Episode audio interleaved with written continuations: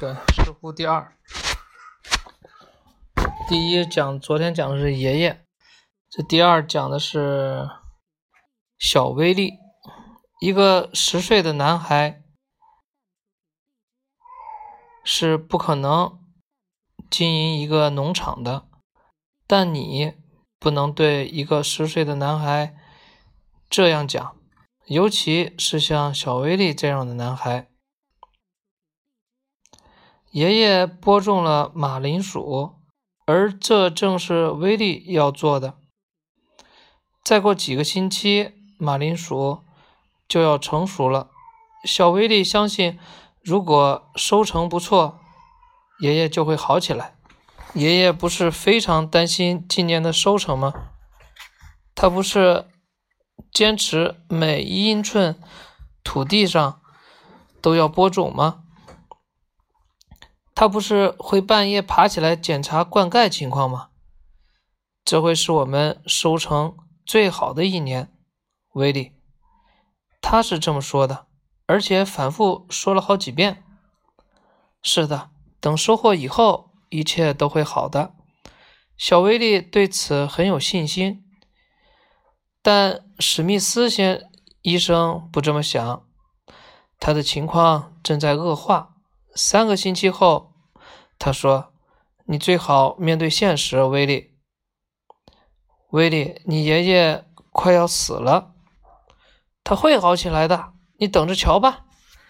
只要等到收获以后。”史密斯医生摇了摇头：“我觉得你应该考虑让城里的皮考克夫人来照看他。”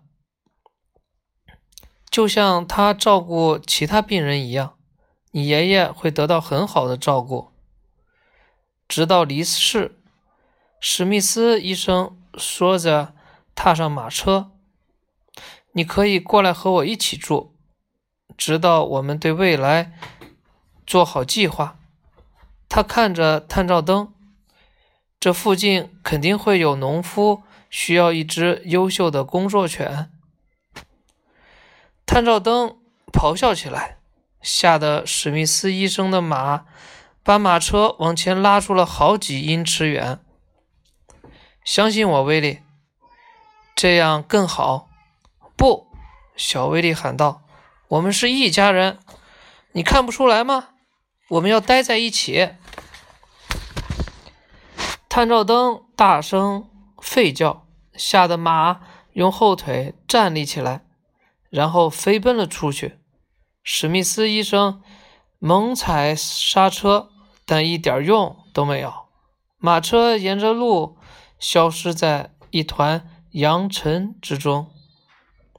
小威力和探照灯看着对方，然后小威力大笑起来，探照灯也再次吠叫来应和他。小威力跪下来。握住探照灯的耳朵，望着他的眼睛，那是一双你见过的最碧绿的眼睛。我永远不会把你送走，永远，我保证。他伸手搂过狗儿粗壮的脖子，紧紧地抱住他。我爱你，探照灯。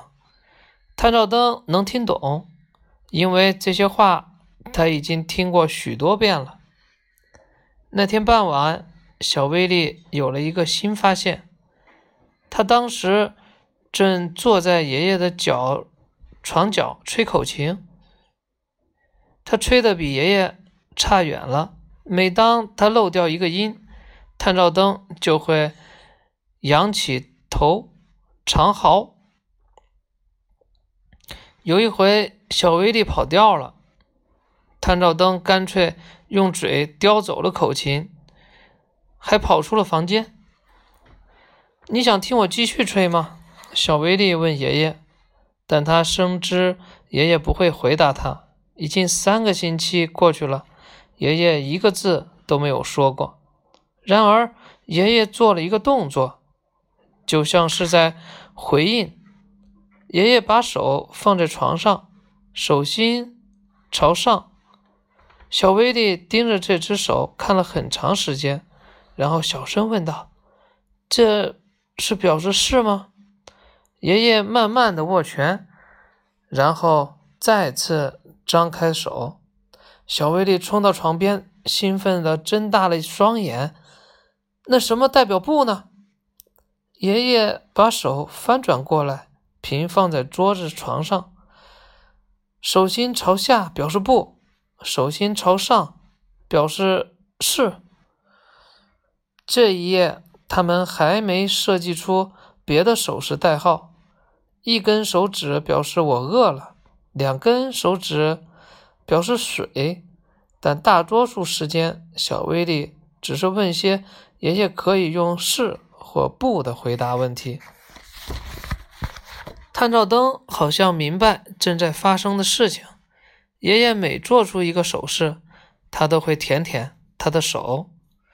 第二天，小威力开始为收获马铃薯做准备，有一大堆的工作要完成。地下库房得清理，马铃薯在被卖掉以前都会储藏在那里。装马铃薯的大袋、大麻袋。得，因为爷爷那匹老母马在去年冬天死掉了。眼下最重要的是找到并租下一匹拉犁的马。找马是件难事，因为绝大多数的农夫都不愿意让他们的牲畜过度干活，不管酬劳有多高。爷爷把钱放在卧室的一角的那些木板底下的保险箱里。小威力取出箱子，把它打开。箱子里压根没有钱，只有几封信。小威力也懒得去看。没有钱来租马，这么看来也没有钱干别的。小威力之前完全不知道他们已经破产了。爷爷生病，他们所需要的每样东西都是小威力从莱斯特的杂货店赊来的，得用到今年的收成来赔偿偿还。难怪爷爷这么担心，难怪他病了。小威力必须得想个法子，呃，法子，而且要快。现在已经是九月中旬了，他们在六月初。种下的马铃薯需要九十到一百二十天的时间成熟，这意味着他们必须尽快收获。而且，他等得越久，一场早来的冻霜毁掉庄稼的危险也就越大。而且，小威力相信，如果庄稼死了，爷爷也会死去的。爷爷的一个朋友提出来要帮忙，但小威力拒绝了。除非你能够报答，否则不要接受帮助。爷爷总是这样告诉他，尤其是朋友的帮助。这时，小威力想起了什么？他的大学基金，那笔钱足够租马，报答别人的帮助，任何事都行。他把计划告诉了爷爷，但爷爷。做出了不的手势，小威力央求他，但爷爷只是不断的表示不不不。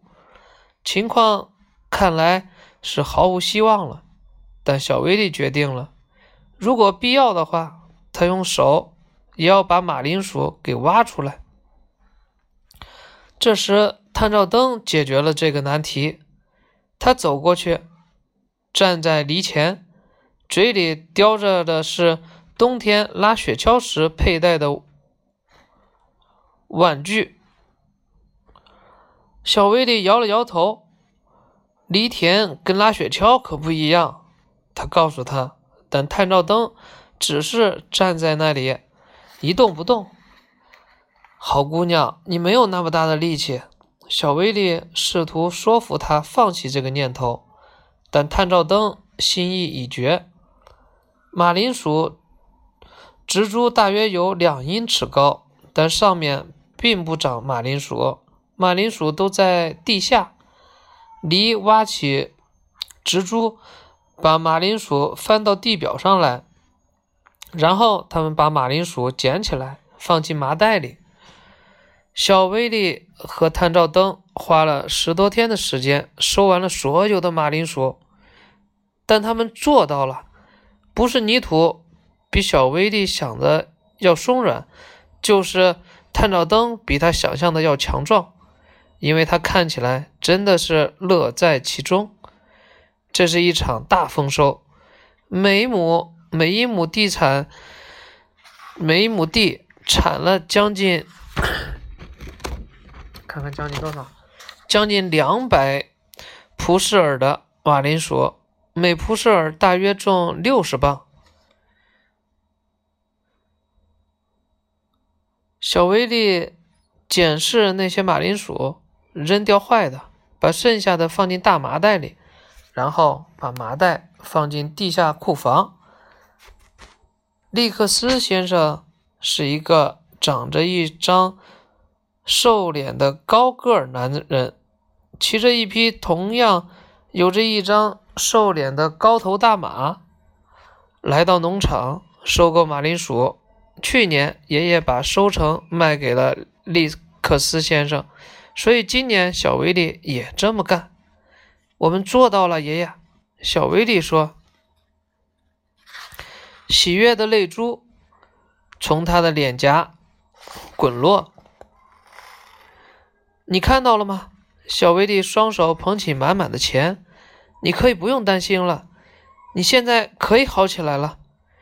爷爷把手放在床上，手心向下表示不。他一直以来担心的并不是收成，而是别的事。小威力一直都弄错了。他哪地方弄错了？因为他们家欠的有钱，是不是？啊。然后今天的故事讲完了，明天讲探照灯，就那个狗的。